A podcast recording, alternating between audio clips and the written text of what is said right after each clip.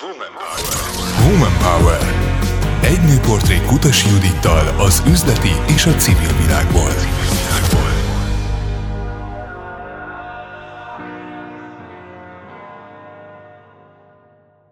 A színház világáról, illetve arról a pluszról beszélgetünk ma, amit ez adhat nekünk, ami akár a legönfelettebb, vagy akár a legnehezebb pillanatokban is számít, segít, tölt, kinek mit ad. Mai vendégem Kovács Adél, Kossuth és Jászai Maridia színésznő, a Radnóti Színház igazgatója. Köszönöm, hogy elfogadtad a Én meghívást. köszönöm a meghívást. Kevés színésznőből lesz színházigazgató. Szerintem kezdjük ezzel, mert ez egy nagyon fontos dolog. Alapvetően egyébként nem is jellemző, hogy női vezetője legyen a legtöbb színháznak. Mi volt az a plusz, ami szerinted benned ott volt a többi színésznőhöz képest, akár ami miatt te azt mondtad, hogy te nyilván a Radnóti kedvéért, mert én olvastam róla, hogy nem az mozgatott, hogy színház igazgató legyél, hanem hogy a Radnótit emeld, a Radnótit vitt tovább.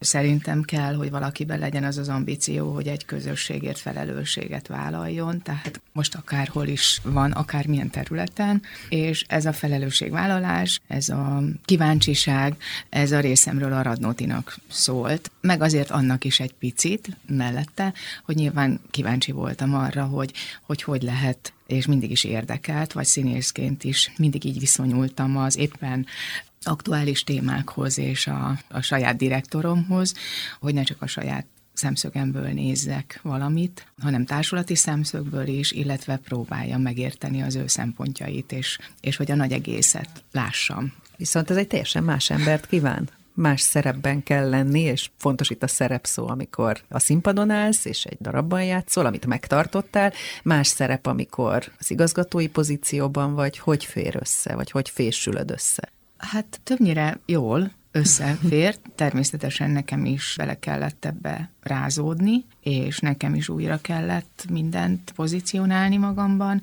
illetve hát tudtam azt, hogy azért ez akárhogy is ebben én támogatva voltam, és szeretve voltam a társulat részéről is, mindenképpen abban a pillanatban mindenkinek szintén ugyanezt meg kell tennie a saját helyzetében, illetve hogy amikor vannak olyan helyzetek, ami adott esetben egy kihívást jelent, vagy konfliktus jelent, akkor abban újra és újra meg kell tennie ezt, illetve nekem úgy kell kialakítani, hogy ezt ne kelljen újra és újra megtenni, hanem, hanem hogy ez a maga természetességében tudjon működni azzal együtt, hogy ez egy nagyon unikális dolog szerintem, még talán a magyar egész magyar színházi világban, hogy egy színésznő az igazgató, tehát én nem rendezem a társulatot, ilyen értelemben nincs meg az a köztes hierarchikus pont, ami segíteni azt, hogy egyébként engem, mint vezető elfogadjanak, illetve, hogy köztük vagyok, mint színész.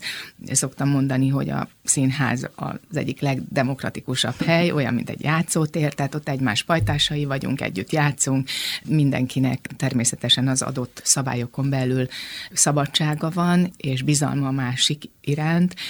Nyilván, hogy egy munkaadói viszony az azért feltételez távolságtartást, és ezt nap mint nap meg kell ugrani. Volt olyan, hogy egy-egy próbán akár felmerült a kollégák részéről, hogy ezt milyen minőségben mondod, amit éppen mondasz? Hát persze, ez mindig fölmerül, vagy hát nem mindig merül föl, de ugye az elején ez ilyen játékosan is, meg félig játékosan is, azért voltak ebből ugratások, tehát ezt kell tudni kezelni. Tehát azért ebben nagyon sok humorforrás is van nyilvánvalóan, illetve hát tényleg oda kell figyelni, hogy, hogy amikor én ténylegesen próbálok, akkor, akkor próbáljam meg arra leszűkíteni a, a látásomat, az érzékelésemet, és nem foglalkozzak azzal, hogy, hogy most éppen a díszletben mi nem stimmel, vagy egyébként az összínházi dolog hogy működik, mert azért a színészek avval nem foglalkoznak, hanem mindenki azért nagyon koncentrál a saját maga dolgaira, és, és amikor azt látják, hogy az én tekintetem másfele kalandozik, vagy az én ilyen csápjaim másfele nyúlnak, akkor, akkor ők ott hagyva érzik magukat, mint játszótárs, és az nem jó. Meg akkor, akkor azt feltételezik, hogy én nem vagyok ott teljes mértékben. És ez nekem is nagyon rossz. Hát igen, de ez, ne, ez, ez saját magamra is visszaüt természetesen az adott helyzetben. Tehát ezeket megpróbálom így, így lezsilipelni, mert az még nem jelenti azt, hogy az embernek nincsen füle a hallásra és szeme a látásra adott esetben. Tehát, hogy azt ott hogy tudod úgy behúnyni, de mégiscsak ezt akkor egy másik platformra kell vinni. Tehát aztán azt vissza kell vinni az irodába. Van, amikor persze nem lehet, mert ott adhok nem normális, hogyha eltartasz magadtól egy problémát ez így érthető, ugye, Igen. hogy azért ez egy nem, nem olyan egyszerű, és mondom, ezért egyszerűbb, hogyha mondjuk valaki rendező, és annak az adott előadásnak vagy próba folyamatnak is a kis igazgatója, és mellette még igazgató, de hát máshol is van, tehát a kollégáim is rendeznek is, meg játszanak is. Magyarországon azért ez egy, még ez a hagyomány, hogy művészigazgatói vannak, a, tehát a legtöbb társulatnak művészigazgatója van, lehetne másképp is, vagy lehetne az angol száz modell szerint, hogy van, van művészeti igazgató, és van egy menedzserigazgató. Nálunk a ebben a jogi helyzetben én vagyok az igazgató. És most már a második ciklusodat töltött, úgyhogy ha visszatekintünk, akkor beigazolódott minden fél részéről, hogy ez egy jó döntés volt. Viszont, hogy egy picit még inkább visszatérünk az időben, akkor gondolom azért nem színház igazgatónak készültél, amikor a pályaválasztásról volt szó. Mikor fogott meg, mikor szeretted meg a színházat, és, és mi volt az a vágy, ami akkor benned volt, hogy színésznő legyél minden áron?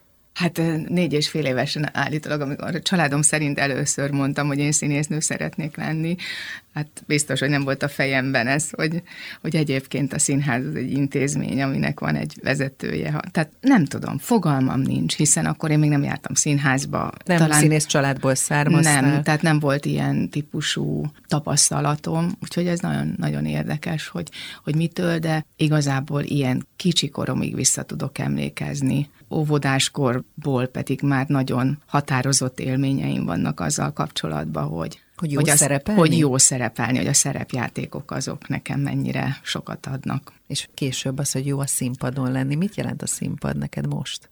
Hát valamiféle energia átadási helyet, meg azt, hogy én, én ott tudok a legjobbat adni magamból, Kapni is, és kapni adni is. is, és adni is, igen. Szóval, hogy nekem nagyon fontos, ami onnan visszajön, a szerepeken keresztül tulajdonképpen azt kell, hogy mondjam, mindenben megnyilvánulható.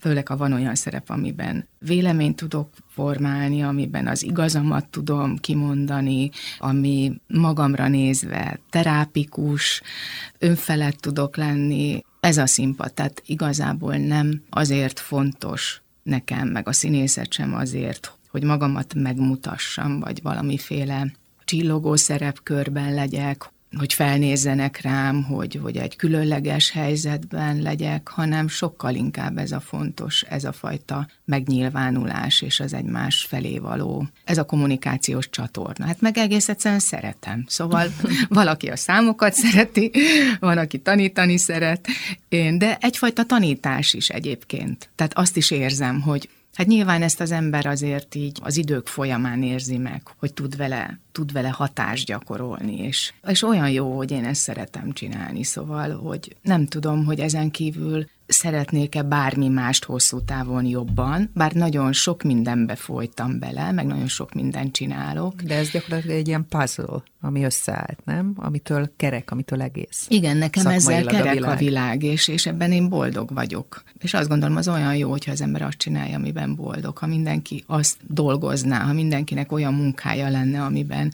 valamilyen kiteljesedést érez, akkor szerintem sokkal jobb lenne a világ, mert csupa mosolygó ember lenne. És ez akkor is így van természetesen, hogyha hogyha küzdök valamivel, de tudom, hogy ezen belül küzdök. Tehát a keret az jó, az út az jó, az irány az jó, csak hát az akkor egy megoldandó helyzet. De nem arról van szó, hogy ez biztos, hogy jó-e nekem. Egyébként van olyan dolog, amit otthonról hoztál, a szüleitől akár, ami segít a mindennapokban is? Egyfajta értékrend, értékrendszer, hogy hogyan élj a világban?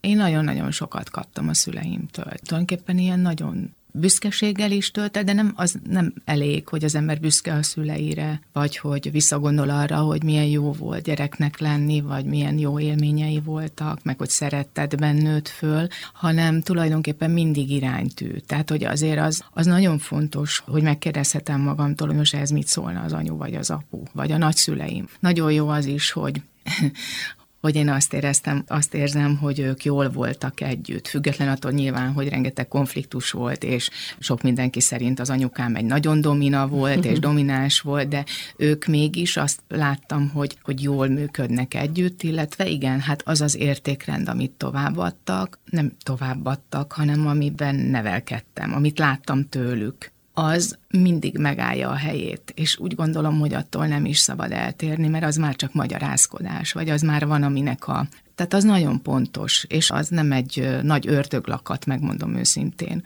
ez az értékrend. Onnan kezdtük, hogy színház, hogy színpad, hogy igazgatói szerepkör, de van emellett még egy nagyon fontos szerepkör az életedben, most már 22 éve.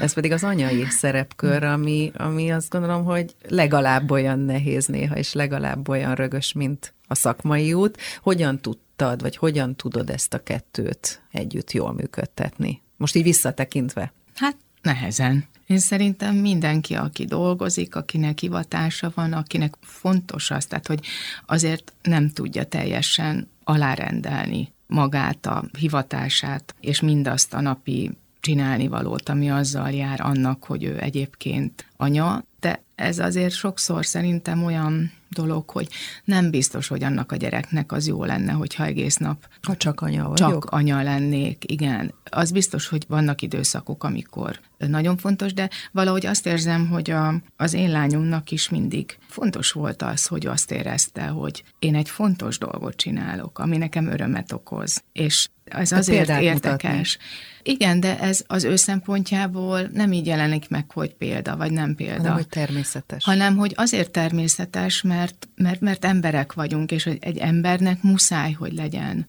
olyan célja is az életében, ami, amivel ő önmaga van. Tehát nagyon fontos az, hogy anya vagy, és, és azt kell, hogy mondjam, hogy mindent fölülír. Tehát, hogy amikor arról van szó, akkor mindent fölülír. De azt jó megmutatni egy gyereknek, hiszen neki is kell, hogy legyenek céljai. Ő is akkor fog tudni önállóan állni a lábán, hogyha megtalálja a hivatását, a boldogságát, az önállóságát, amiben nagyon jó esetben majd képes lesz magát eltartani, családot tud alapítani, és ahhoz ez hozzátartozik.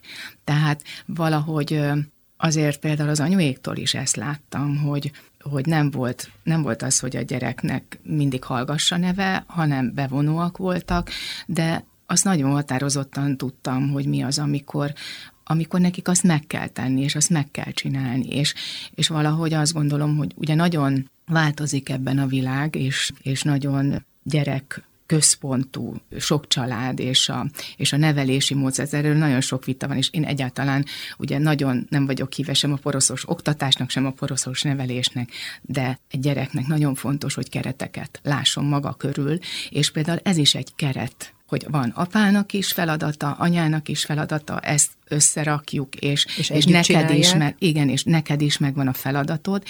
A mi esetünkben, a mi szakmánkban ugye azért nehéz ez, mert este élünk, tehát nagyon sok igen, minden. Férjed e- is. Igen, este van, tehát azért volt olyan, amikor lányom azt mondta, hogy anya, te miért nem lettél ez, vagy azért miért kell neked színésznőnek lenni, és azért azok nagyon sokszor hiányoztak az esték természetesen, amikor van egy, van egy felfokozottabb időszak, azért a premierek azok ilyen projektek, akárhogy is kis mini projektek, és akkor abban egyszerűen így fel kell olvadni, de egyébként színésznőként én abszolút nem cipeltem haza ilyen mértékben az igazgatós. le tudtad rakni? Le a, tudom a rakni, munkát. mert az, az akkor persze tovább él bennem, vagy dolgozik, de így otthon ez nem, nem így működik, és, és nem akkor ül forgott a világ, hogy én éppen milyen szerepet próbáljuk. Volt olyan, ami mondjuk fizikailag annyira megterhelt, hogy, hogy kellett rápihenni, vagy szóval, és akkor segített a család, vagy ez működött. Az igazgatás az egy másik dolog. Azt nem lehet lerakni?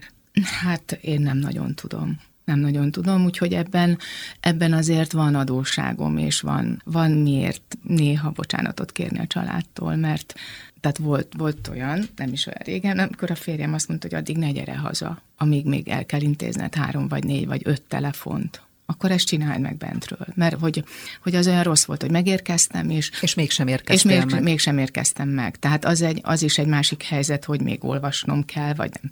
Tehát a kell szó most, az, az egy, ez egy ilyen rossz kifejezés, de mégis így van meg hát ugye miután a színház egy este működő dolog, tehát még akkor is jönnek e-mailek, hogy azt hogyan bírt ki, hogy ne válaszolj, vagy tényleg csak megnézd, mert muszáj rálátnod. Hát nyilván ezek más cégeknél is problémák, de azt gondolom, hogy azért jobban le lehet tenni munkaidőben, mint amit most én csinálok. És hát főleg most, mert bármennyire is érdekes, miközben sokszor ilyen félüzemen tudunk működni, közben meg eszméletlen sok minden plusz van, ami, ami meg ráadásul azért nehéz, mert csak a válságot kezeled, csak a szélmalomharc van, a, az újra tervezés. Úgyhogy ez most, meg hát ugye főleg a, amikor online voltunk, tehát akkor az az összezártság, az még inkább nehéz volt, de hát nyilván ez Igen, hát mindenkinek. Tehát ez nehéz nem... időszakot Így van, kaptál mind, a második mindenki. ciklusod hát legelején. Hát én folyamatosan ugye... nehezet kaptam már mindjárt a, a Igen, mondhatjuk azt elvesztésén, a... vagy egy harmadának az elvesztésével, szóval a külső helyszínek. Szóval ez nekem nem volt egyszerű ez a két mandátumnyira kapott igen, pont egy nehéz feladat. helyzetben vállaltad ezt a szerepkört, mert hogyha egy visszagondolok, akkor volt színházi MeToo botrány, volt a Színház és Filmművészeti Egyetem átalakításának ügye, ami egyáltalán a szakmátokat befolyásolta, és amikor letelt az öt éved, és jött a plusz, az újrázás, akkor jött a Covid, ami viszont ugye a művész szakmát teljesen térdre kényszerítette, és, és hát nyilván ott volt az online, ahogy mondtad, mint lehetőség, hogy megtartani a kapcsolatot valamilyen szinten a közönséggel, de azt gondolom, gondolom mégsem ugyanaz volt. Hogyan tudtátok, vagy most ha visszatekintesz, hogyan tudtad ezt kezelni, áthidalni, mennyire más készségeket igényelt vezetőként ez az időszak? És akkor itt kifejezetten az utolsó két év, ami érdekes. Hát szerintem a, a rugalmasságot maximálisan felturbózta, tehát akiben most nem volt kellő rugalmasság, az sokkal jobban sérült, mint akiben ott van. Én bennem abszolút van rugalmasság,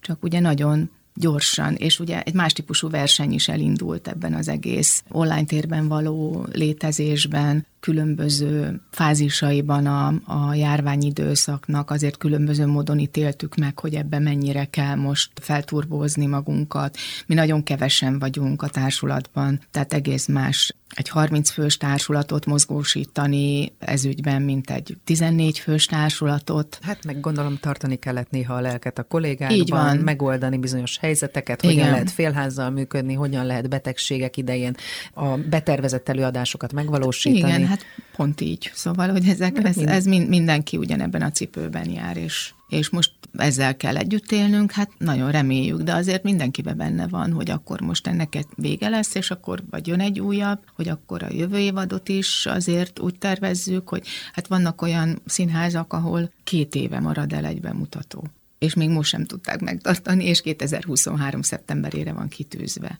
Most nálunk az Antigónia, amit most próbál a társulat, Forogi Dorka rendezi, most másodszor halasztjuk el a bemutatót, és igazából még kértünk türelmet, hogy, hogy a bemutató időpontját meghatározzuk, mert még várunk egy felgyógyulásra, ma éppen megint van egy visszaeső, covidos, és miután kicsik vagyunk, és szóval így ez nagyon nehéz. Nagyon nehéz egy-egy kieső kollégát kieső is pótolni. kollégát is pótolni, és van, aki meg ilyen mértékben és a próba folyamatnak ebben a fázisában nem is pótolható, mert az nem, tehát az nem úgy működik, az már így szakmaiatlan megoldás lenne. Mit éreztél, nem mennyire vesztettétek el a közönségeteket, mennyire tért vissza időközben a közönség egy része?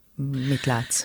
Hát uh, nyilván, hogy volt, volt egy év, amikor, amikor ugye alig tudtunk hát előadásokat 2020. tartani, az nagyon katasztrofális visszaesés volt a nézőszámban, és igen, úgy gondolom, hogy változtak a színházba járási szokások.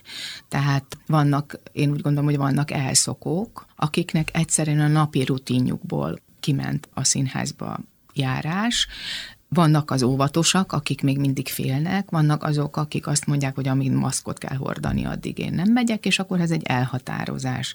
Ugye lehet nyitni azért az online tér fele, és az is változott szerintem, hogy az emberek azzal a kockázattal, ami mondjuk egy közösségi térbe való megjelenés, hogy azért mit akarnak kapni cserébe. Tehát én úgy érzem, hogy persze minden előadást úgy csinálunk, hogy a legjobbat akarjuk, és hogy az legyen fantasztikus, de érzelmileg is máshol tart most a közönség, tehát másképp jön vissza a COVID után. Én azt gondolom, hogy most ugye itt van ez a háborús helyzet, egy tulajdonképpen világviszonylatban megtépázott nem közönség, emberiség van, szóval ez, ez, ezt abszolút tudni kell.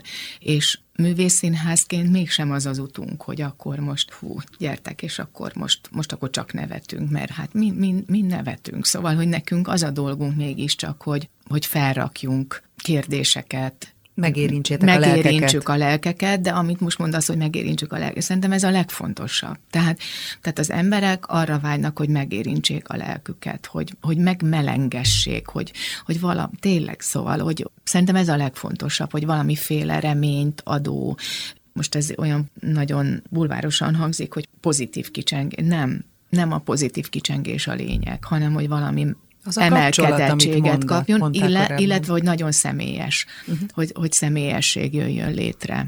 Úgyhogy szerintem ezek a, ezek a legfontosabbak. Innen folytatjuk a beszélgetést. Vendégem Kovács Adél, Kossuth és Jászai Maridias színésznő, a Radnóti Színház igazgatója, a mikrofonnál Kutasi Judit. Woman Power. Egy nőportrék Kutasi Judittal.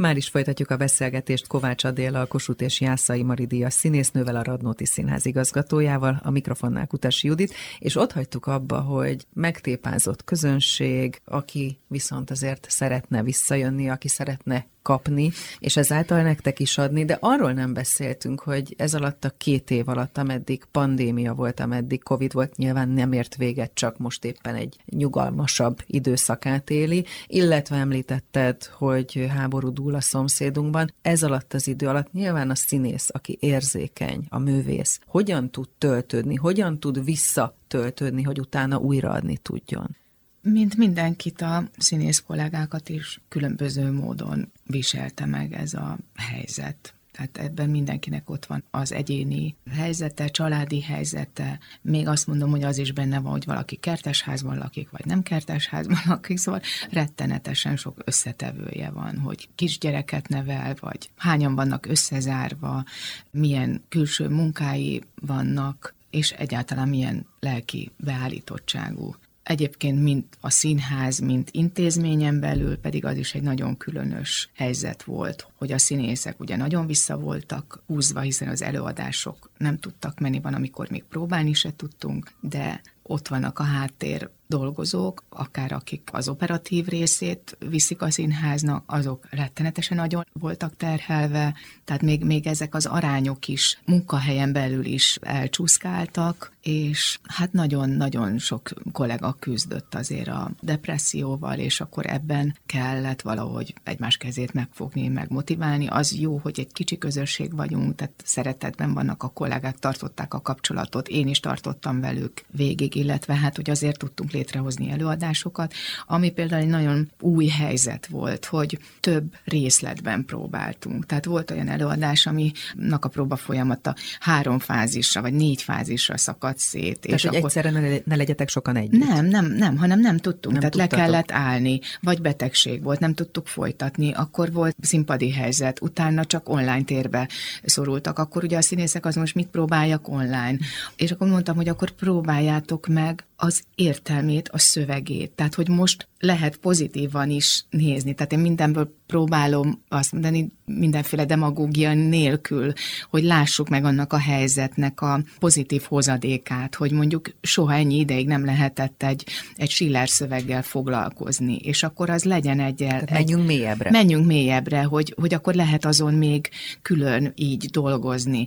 De azért ezt most azt mondom, hogy nem csak elhitetni kell, hanem hogy ennek a gyakorlati megvalósításában azért van egy valami ellenállás, ami abból fakad, hogy nem erre van egy közszínházi színész, nem erre van szocializálódva. Arra van, hogy van egy olvasópróba, utána van egy jó esetben 8 hetes próbaidőszak. Magyarországon ráadásul nem, általában nem szövegtudás van, van úgy, hogy a szövegkönyvek is pont időre készülnek el, és akkor ismerkedés a szöveggel. Van olyan rendező, aki nem szereti, hogy megtanulják a színészek a szöveget, mert azt akarja, hogy ő vele, avval a koncepcióval menjenek neki a szövegnek, és akkor ugye szépen elmegy a premierig, emlékpróbák, és akkor két héttel a premier előtt pedig begyújtják a rakétákat. Ezt nem lehetett Ezt most megcsinálni. Meg. Ezt nem lehetett most megcsinálni, és gyakorlatilag nagyon nehéz volt közben a motivációt fenntartani, hogy én most megyek ezen az úton, és dolgozom egy anyagon. És ezen most is dolgozom, az érik, és hagyom, és esetleg meg is figyelem, hogy hogy ért közben.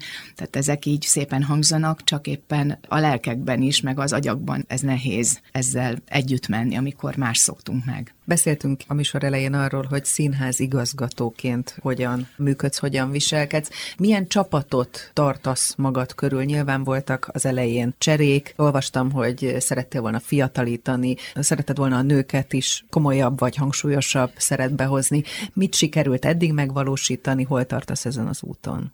Úgy gondolom, hogy a Radnótiban egy nagyon erős csapat van. Jó lenne, ha picivel többen lennénk színészek. Nyilván a rendezőkre is vonatkozik van, a kérdés, hogy kikkel tavaly, hogyan tudsz igen, együtt dolgozni. Tavaly szerződött hozzánk Nagy Péter István rendező, tehát van egy fiatal kollégánk, ami nem volt sosem két rendezője a főrendező Valló Péter, és akkor most, most ő szerződött hozzánk. Nekem nagyon fontos volt, hogy ez megtörténjen. Azok a munkatársak, akikkel az operatív részét csináljuk a színháznak, ott is történtek megújulások, de azt gondolom, hogy egy, egy védő és jó munka környezetet sikerült kialakítani, és mindenki nagyon, tehát a szakmájának nagyon, nagyon a tudója, és, és nagyon jól működünk együtt női vonal, ebben folyamatosan kell még előre mozdulni és fejlődni. Miért fontos ez számodra? Azért, mert szerintem ez mindenhol fontos, hogy a nők nagyobb és több lehetőséget kapjanak. Hál' Istennek azért ez a tendencia már elindult, tehát elég sok fiatal rendezőnő kerül ki az egyetemről, nagyon tehetségesek, és hát nagyon szeretnék nekik lehetőséget adni. Most egyébként konkrétan idén, ami egy friss bemutatónk, készítettünk egy új Radnóti estet, amit kifejezetten fiatalok, tehát általános iskolai célcsoportnak, illetve általános iskolai gimnazista célcsoportnak, így hangzik, hogy célcsoport, inkább azt mondom, hogy közönségnek készítettünk, és Szentecki Zita rendezte a Radnóti ikrek havából, illetve a Radnóti versekből, és, és egy nagyon megérintő, egyébként mindenkinek szóló előadás, lesz is belőle este is előadás, készült és hát most Porogi Dorka rendezi az Antigónét, úgyhogy azt gondolom, hogy, hogy ebben is sikerült előrelépni, hogy rendszeresen rendeznek nők a Radnótiban. Egyébként mennyire hallgatsz általában az ösztöneidre? Színésznőként nyilván kell egy szereppel való azonosuláskor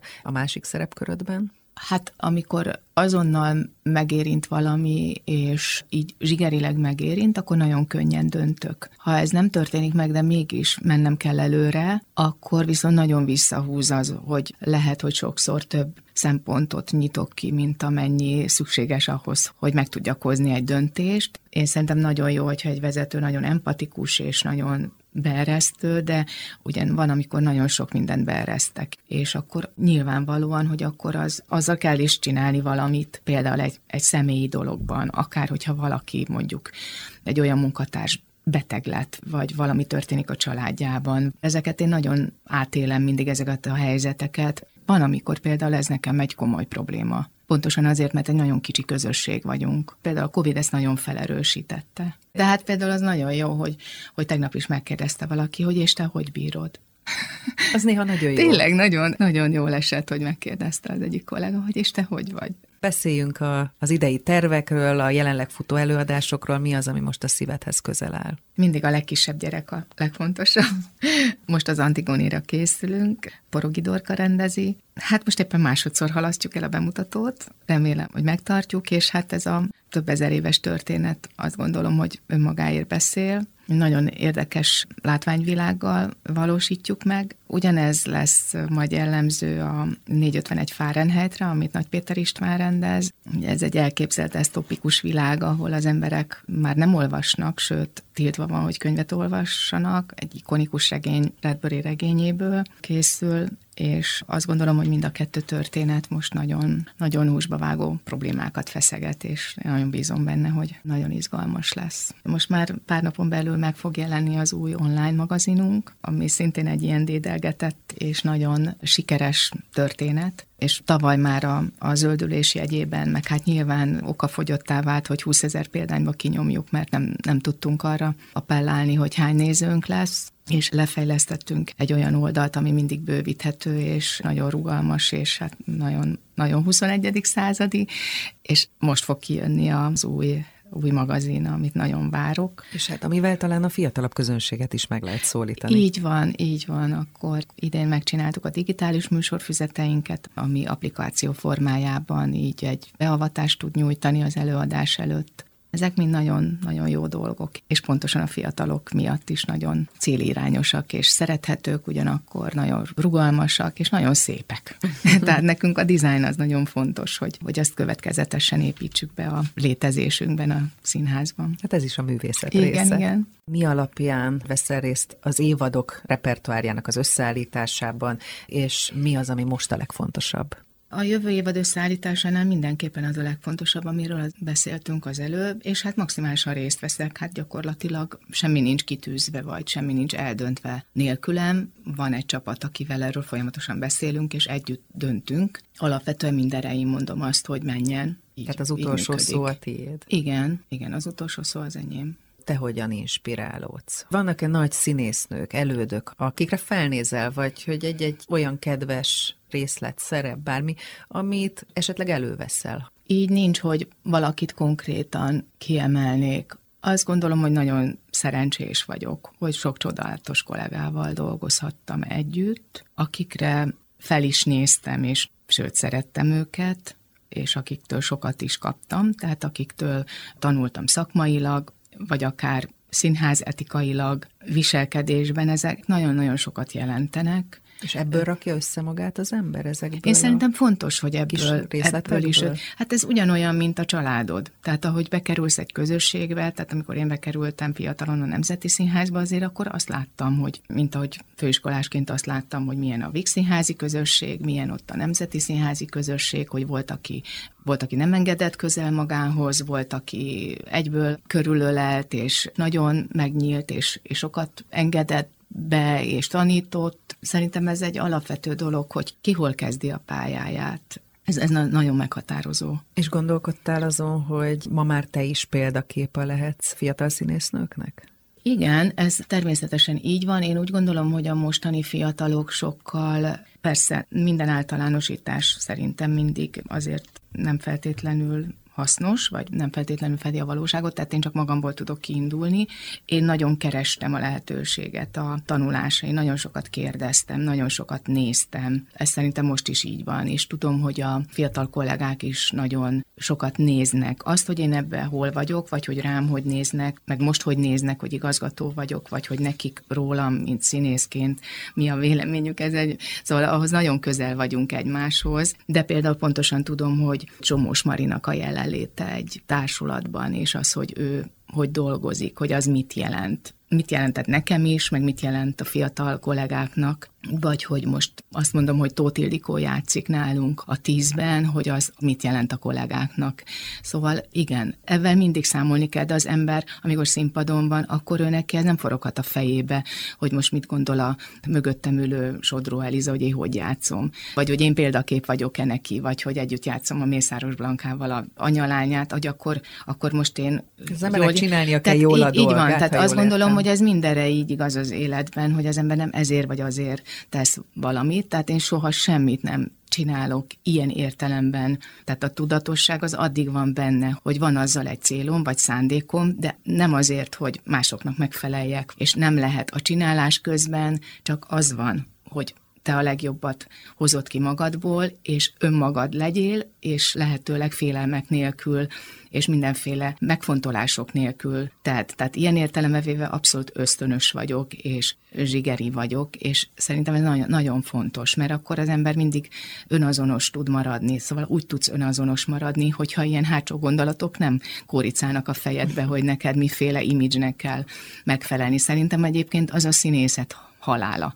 Sőt, még annak az imidzsnek se szabad megfelelni, hogy múltkor így vagy úgy voltam jó egy szerepbe, vagy akkor erről ezt vagy azt írták. Tehát amit így meg tudnék fogalmazni, az a nyitottság és a kockáztatás, vagy a, a változásra való kereteken belül, de arra való képesség és a megújulásra való képesség. És ilyen dolgot sok mindenkitől kaptam a pályán, tehát Például arra pontosan emlékszem, amikor megfogalmazódott bennem, hogy Margita Ági nekem miért példakép, mert az Ágiban például ez megvolt. ezért volt nagyon fontos nekem például az ő véleménye, ettől tudott nagyon modern maradni, és rettenetesen befogadó.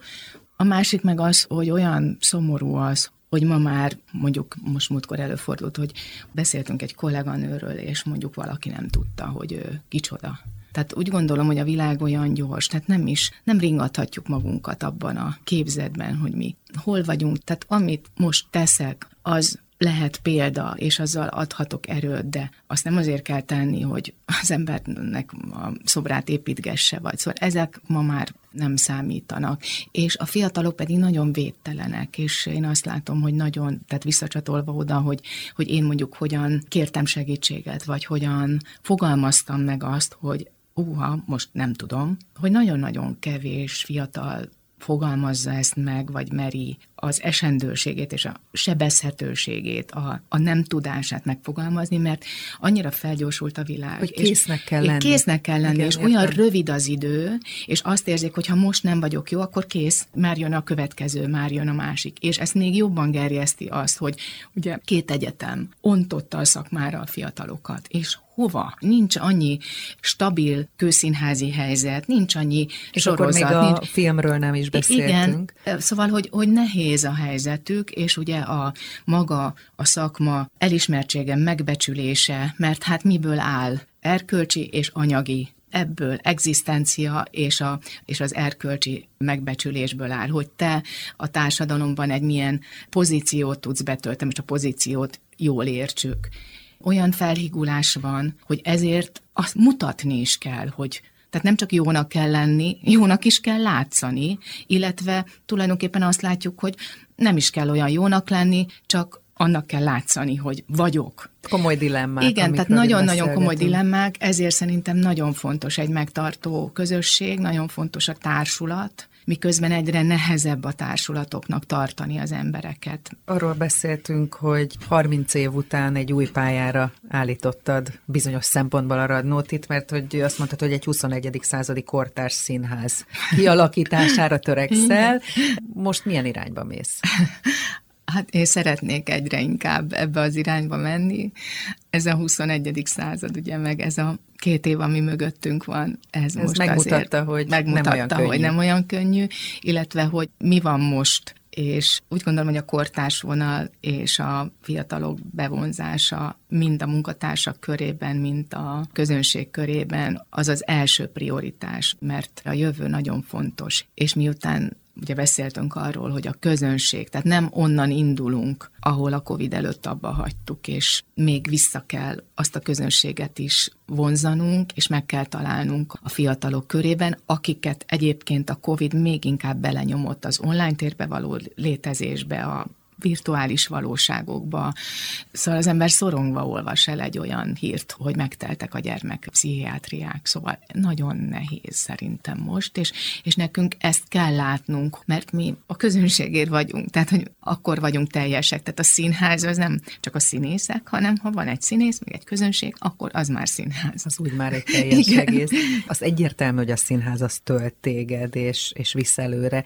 Ezen kívül mi az, ami még, ami még ad? Minden, minden jó élmény ad.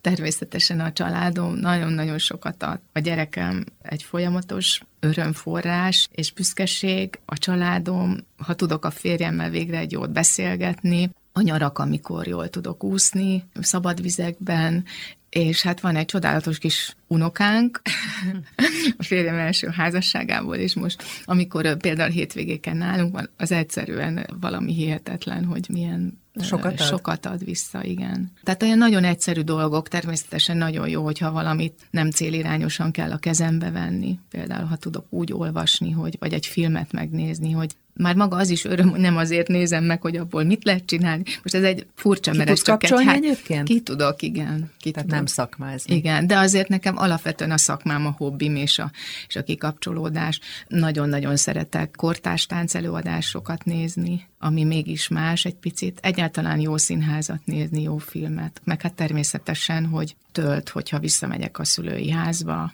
ezek adnak sokat. Az emberi kapcsolatok egyébként, és nagyon nehéz. Ezt szerintem mindenki nagyon megszenvedte, hogy, hogy azért a, a barátainkkal ülni a konyhaasztalnál az... Az, az elmaradt az elmúlt két évben, vagy nagyon igen, leszűkültek nagy, nagyon, ezek a lehetőségek. Igen, igen. Az elmúlt két év azt is megtanította, hogy borzasztó nehéz előre tervezni, mégis tervezned kell magánemberként Igen. és szakemberként egyaránt. Mit tervezel most, tehát mi van még a bakancslistádon, illetve szerinted hány igazgatói ciklus van még benned?